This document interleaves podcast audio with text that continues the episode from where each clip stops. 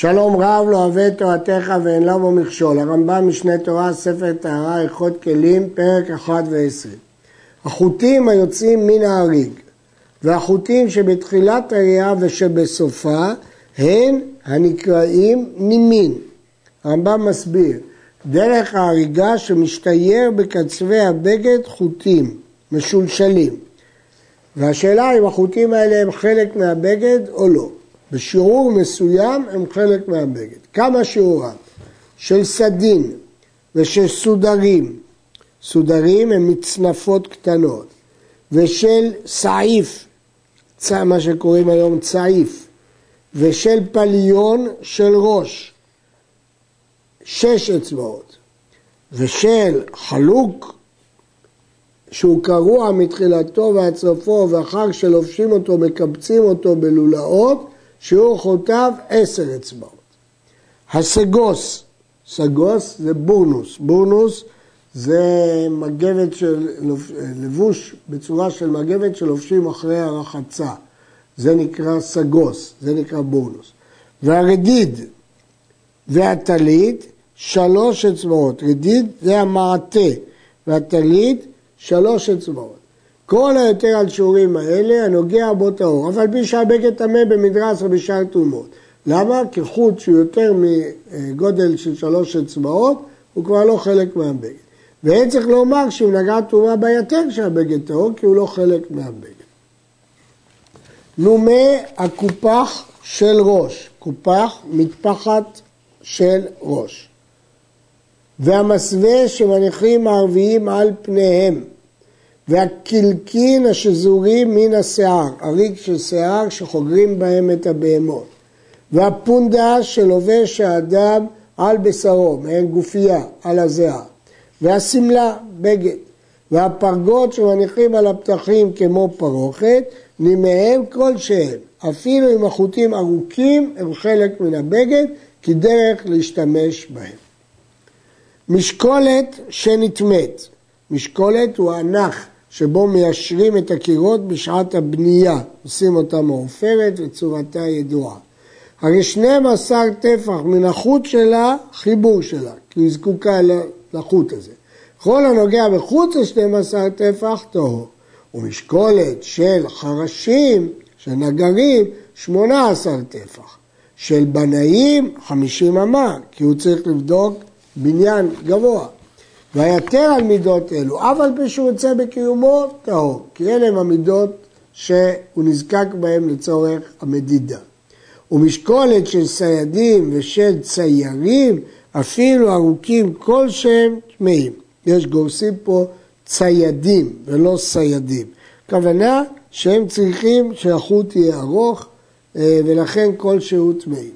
חוט מאזניים של זהבים ושל פלס ושל שוקלי ארגמן טוב, שאוחז השוקל בו ותולה המאזניים מידו, שלוש אצבעות. הסיבה שהשיעור קצר, כי השוקל מחזיק את המשקולת בידו, די לו בחוט קצר. קנה שלה וחוטים שלה כלשהם. חוט מאזניים של מוכרי עששיות של מתכות, כיוצא בהם שלושה טפחים, כי כאן שוקלים בזה דברים כבדים, צריך לתלות את החוט. קנה שלה וחוטים שלה 12 טפח.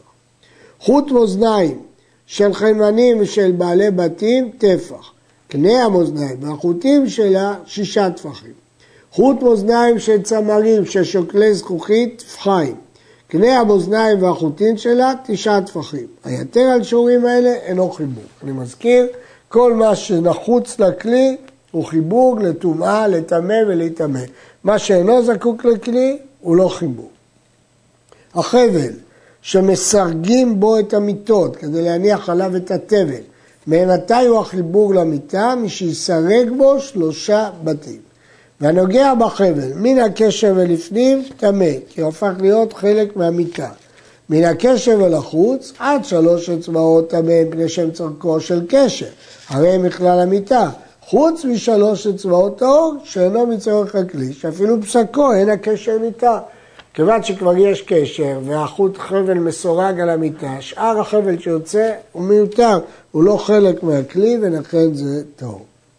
חבל היוצא מן המיטה שהיא טמאה. עד סוף ארבעה טפחים הנוגע בו טהור, שאינו מצורכי המיטה, לפי שאינו ראוי לכלום. פה זה בכלל לא חיבור, אז הוא לא ראוי לכלום.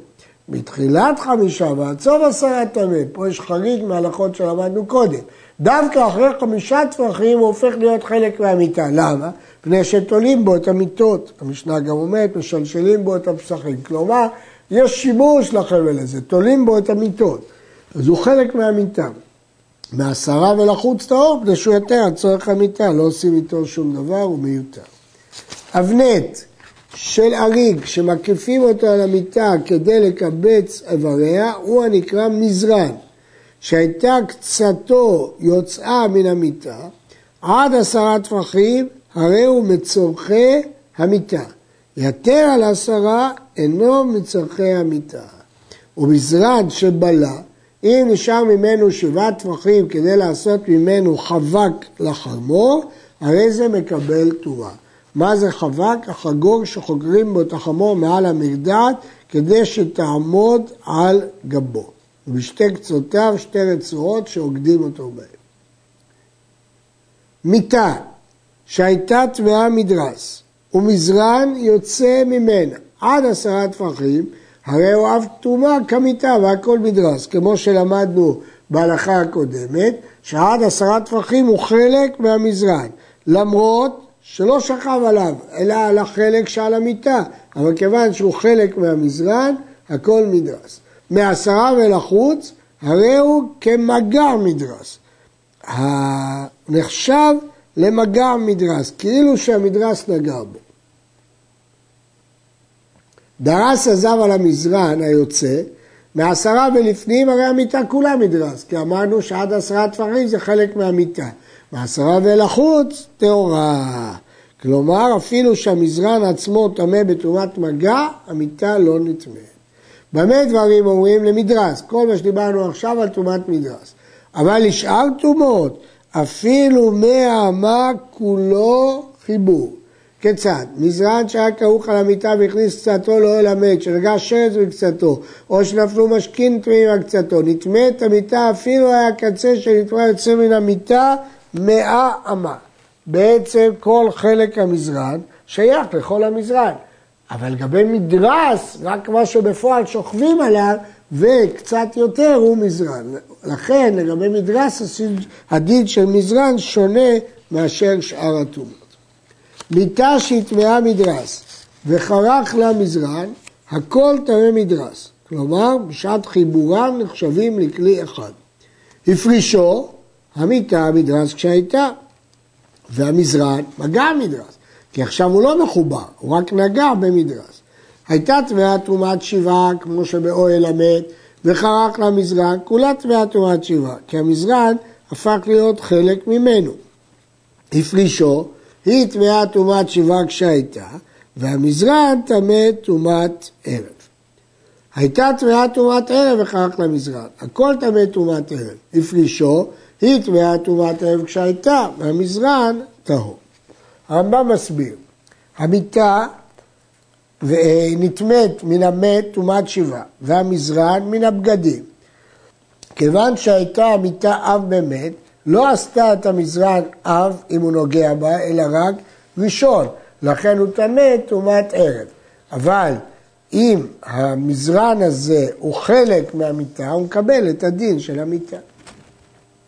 מיטה שכרך למזרן ונגע בהן המת, הכל טמא טומאת שבעה, כי הכל הוא כלי אחד. פרשו, טמאים טומאת שבעה. כאן, אפילו שלא בשעת החיבור, הם כבר טמאים טומאת שבעה. למה? כי למעלה דיברנו שקודם טימאו את המיטה ואז קרח עליה המזרן. אז רק בשעת החיבור המזרן, רק כשהפריש אותו, אז הוא טמא רק טומאת מגע. מה שאין כן כאן, שזה נטמע כשהמזרן היה על המיטה, אז שניהם טמאים טומאת שבעה, אז גם אם הם פרשו טמאים טומאת שבעה. נגע בהם שרץ וכיוצא בו, כשהם מחוברים, טמאים טומאת ערב, פרשו טמאים טומאת ערב, כי הם נטמעו כשהם מחוברים. לכן גם כשהופרדו, זה לא כמו לשבור כלי, נשארים שני טמאים כמו בשעת חיבורם. קרע שהייתה טמאת מדרס, רגל של מיטה, וחיברה למיטה, המיטה כולה מדרס, כיוון שהמיטה והקרע הם כלי אחד. פרשה, הקרע טמאה מדרס כשהייתה, והמיטה מגע מדרס, בדיוק כמו שאמרנו לגבי מזרון ומיטה. וכן אם הייתה הקרע טמאה טומאת שבעה וחיברה למיטה, המיטה כולה טמאה טומאת שבעה כי הוא לא נגע מת בקרע שלה, כי הוא חיבור. ואם היא על המיטה, טהרה הקרע בכללה. ואם פרשה קודם אז היה, הקרע טמאה טומאת שבעה כשהייתה. והמיטה טמאה טומאת ערב, כי כל הטומאה שלה זה רק מהחיבור לקרע. הייתה הקרע טמאה טומאת ערב וחיברה למיטה, הכל טמא טומאת ערב. פרשה היא טמאה טומאת ערב, והמיטה טהורה. שאין הטמא טומאת ערב מן המת, מטמא אדם ולא כלים, מפני שהוא ולד, הובלד הטומאה, כמו שביארנו.